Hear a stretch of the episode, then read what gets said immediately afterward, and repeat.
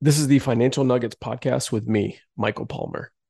So, this is part two of a discussion on the art of spending money. We talked through the first three nuggets last time, and we're going to finish it today. So, if you haven't listened to the previous podcast, stop here and go listen to it. It's important to understand the context of everything we're discussing. So, like I said, uh, we did the first three last time. Today, we're going to go through four through 11. Uh, again, these are in no particular order, but we're just simply talking about the different things people think about either subconsciously or consciously when they spend money.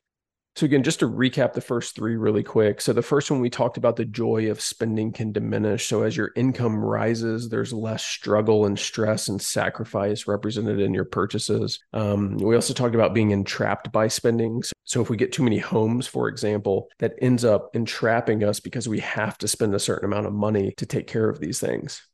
Um, and then the last one that we talked about last time was just your family background and past experiences and how much that heavily influences your spending experiences. The simple example I gave for my own life was just I never was able to get appetizers growing up at restaurants. And so now I love getting appetizers, but that affects the way that I operate or affects the way that I spend money. So the fourth one that we'll talk about again, these are in no order, no particular order um, is just about frugality and how it can become an addiction. So I think what many people want to have is to is just to have enough money so that they don't have to think about money. One of the bigger challenges that I have sometimes for clients in retirement is to get my clients to actually spend their money because they are so frugal or they are so scared. Refusing to recognize that you are meeting your goals or have met your goals can be just as damaging as not reaching them to begin with.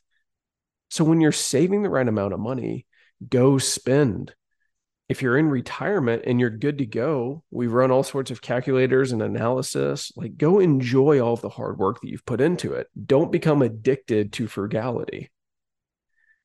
The fifth one that we'll talk through is just uh, the emotional attachment to large pur- purchases. So I try my hardest to make as many unemotional financial decisions and financial purchases as possible, but I, am not perfect on this, and nobody is. So I tend to think about my parents' house. They lived in the same spot for over 30 years. They watched their three kids grow up there. Everything they ever did as a family, or everything we ever did as a family, is at that house. And my mom really struggled to leave that behind after my dad had passed away. Think of all of the emotion attached to this.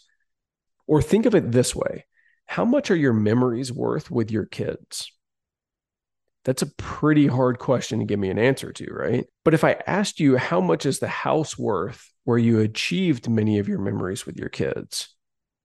That question you can give me an answer to. So, the ease of which you put a dollar amount explains a lot of spending decisions and how we think. And some large purchases make us more emotional than others. And how we frame questions or how we think about things in our head also changes the emotion and the price.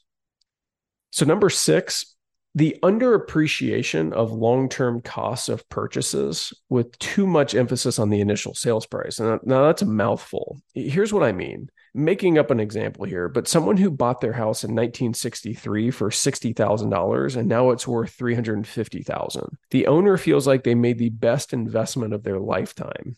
But what's the actual investment? It's about 4.5% on average property taxes tend to average about 1%. So that brings our real rate of return to, you know, call it 3.5%. Maintenance and repairs, which is another 1% to 3% per year on your home's upkeep. This varies wildly, but that's kind of the expectation. So where does that leave us on return? And we're not even counting inflation. So the price is pretty easy to figure out, but costs are harder to figure out because they're a slow drip over time that are easy to ignore over time. Cars would be in the same category.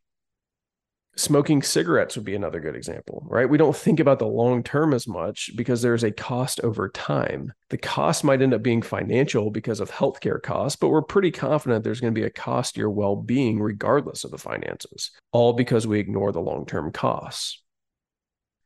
So the seventh is social aspiration spending, right? That kind of uh, almost sounds fancier. I'm starting to use big words here. Um, but have you ever heard of trickle down economics? Well, you know, trickle down behavioral spending is a real thing, especially in 2023. If you want to know what lower income money people will eventually spend their money on, look at how rich people spend their money today. Think of European vacations, college education, investing, I mean, back in the day, only the very wealthy owned stocks.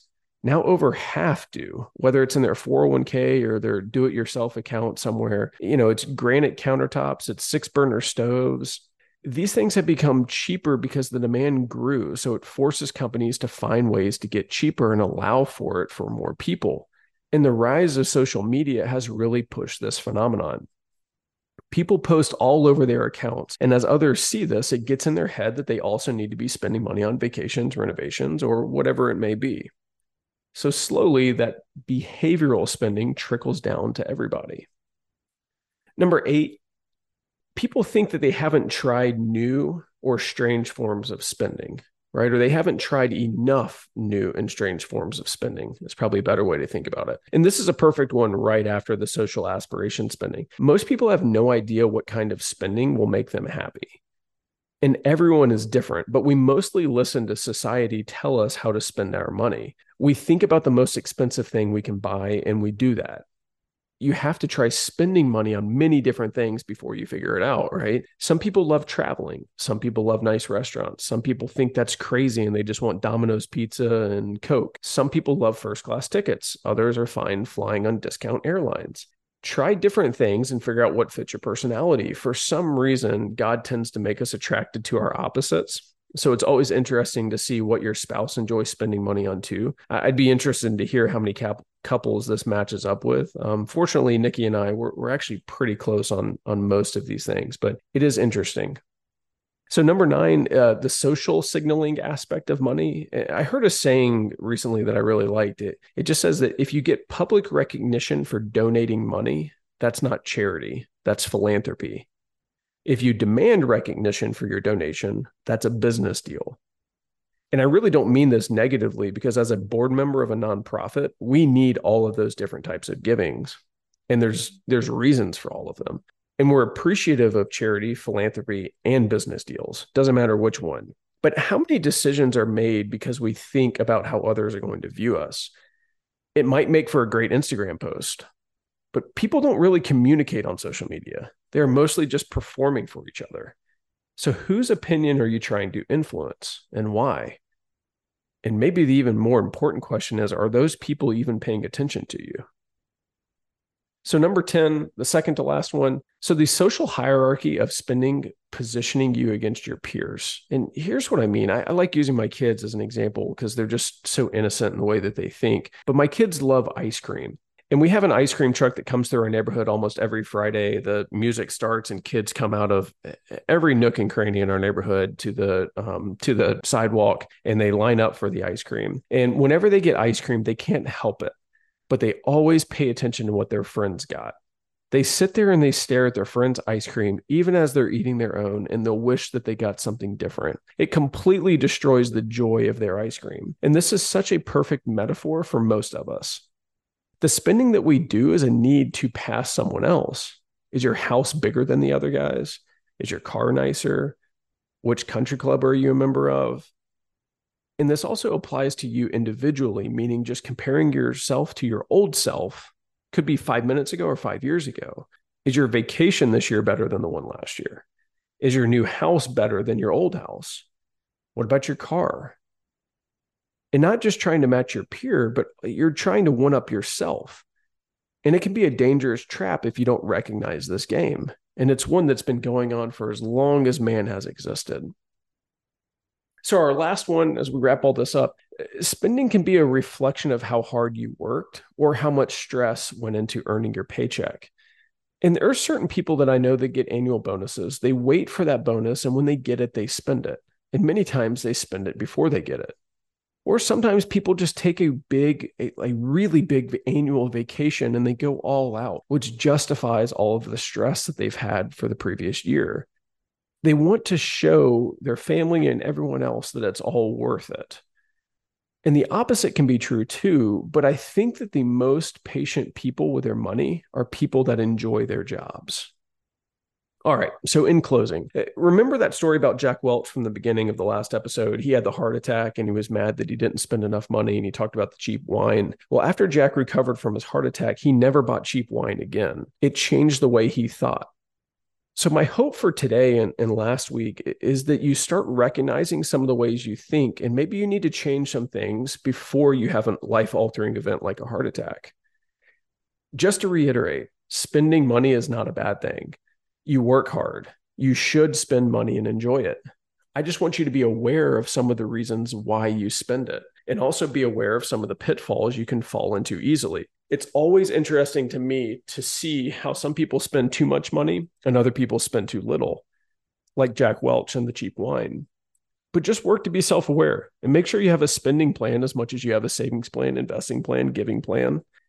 And I think on one final note to think about spending money to make you happy is hard to do if you're already happy. So that's all for today. I'll talk to you again in a couple of weeks.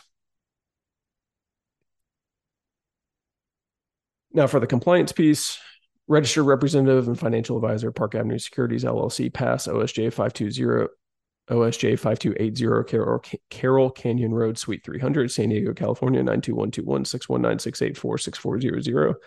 Securities products and advisory services offered through PAS member FINRA, SIPC, financial representative of the Guardian Life Insurance Company of America, Guardian, New York, New York, passes a wholly owned subsidiary of Guardian. Westpac Wealth Partners LLC is not an affiliate or subsidiary of PAS or Guardian. Insurance products offered through Westpac Wealth Partners and Insurance Services LLC, a DBA of Westpac Wealth Partners LLC, California Insurance License 0L, California Insurance License Number 0L49687. This podcast is for informational purposes only and is not to be construed as tax, legal, or investment advice. Although the information has been gathered from sources believed to be reliable, Please note that individual situations can vary. Therefore, the information should be relied upon only when coordinated with individual professional advice. Guest speakers and their firms are not affiliated with or endorsed by PAS, Guardian, or Westpac Wealth, and opinions stated are their own. Guardian, its subsidiaries, agents, and employees do not provide tax, legal, or accounting advice. Consult your tax, legal, or accounting professional regarding your individual situation. All investment and investment strategies contain risk and may lose value. 2023 157 157 expiration 625 Georgia Independent Operators Association and GIO Georgia Independent Operators Association GIOA is not an affiliate or subsidiary of PAS or Guardian.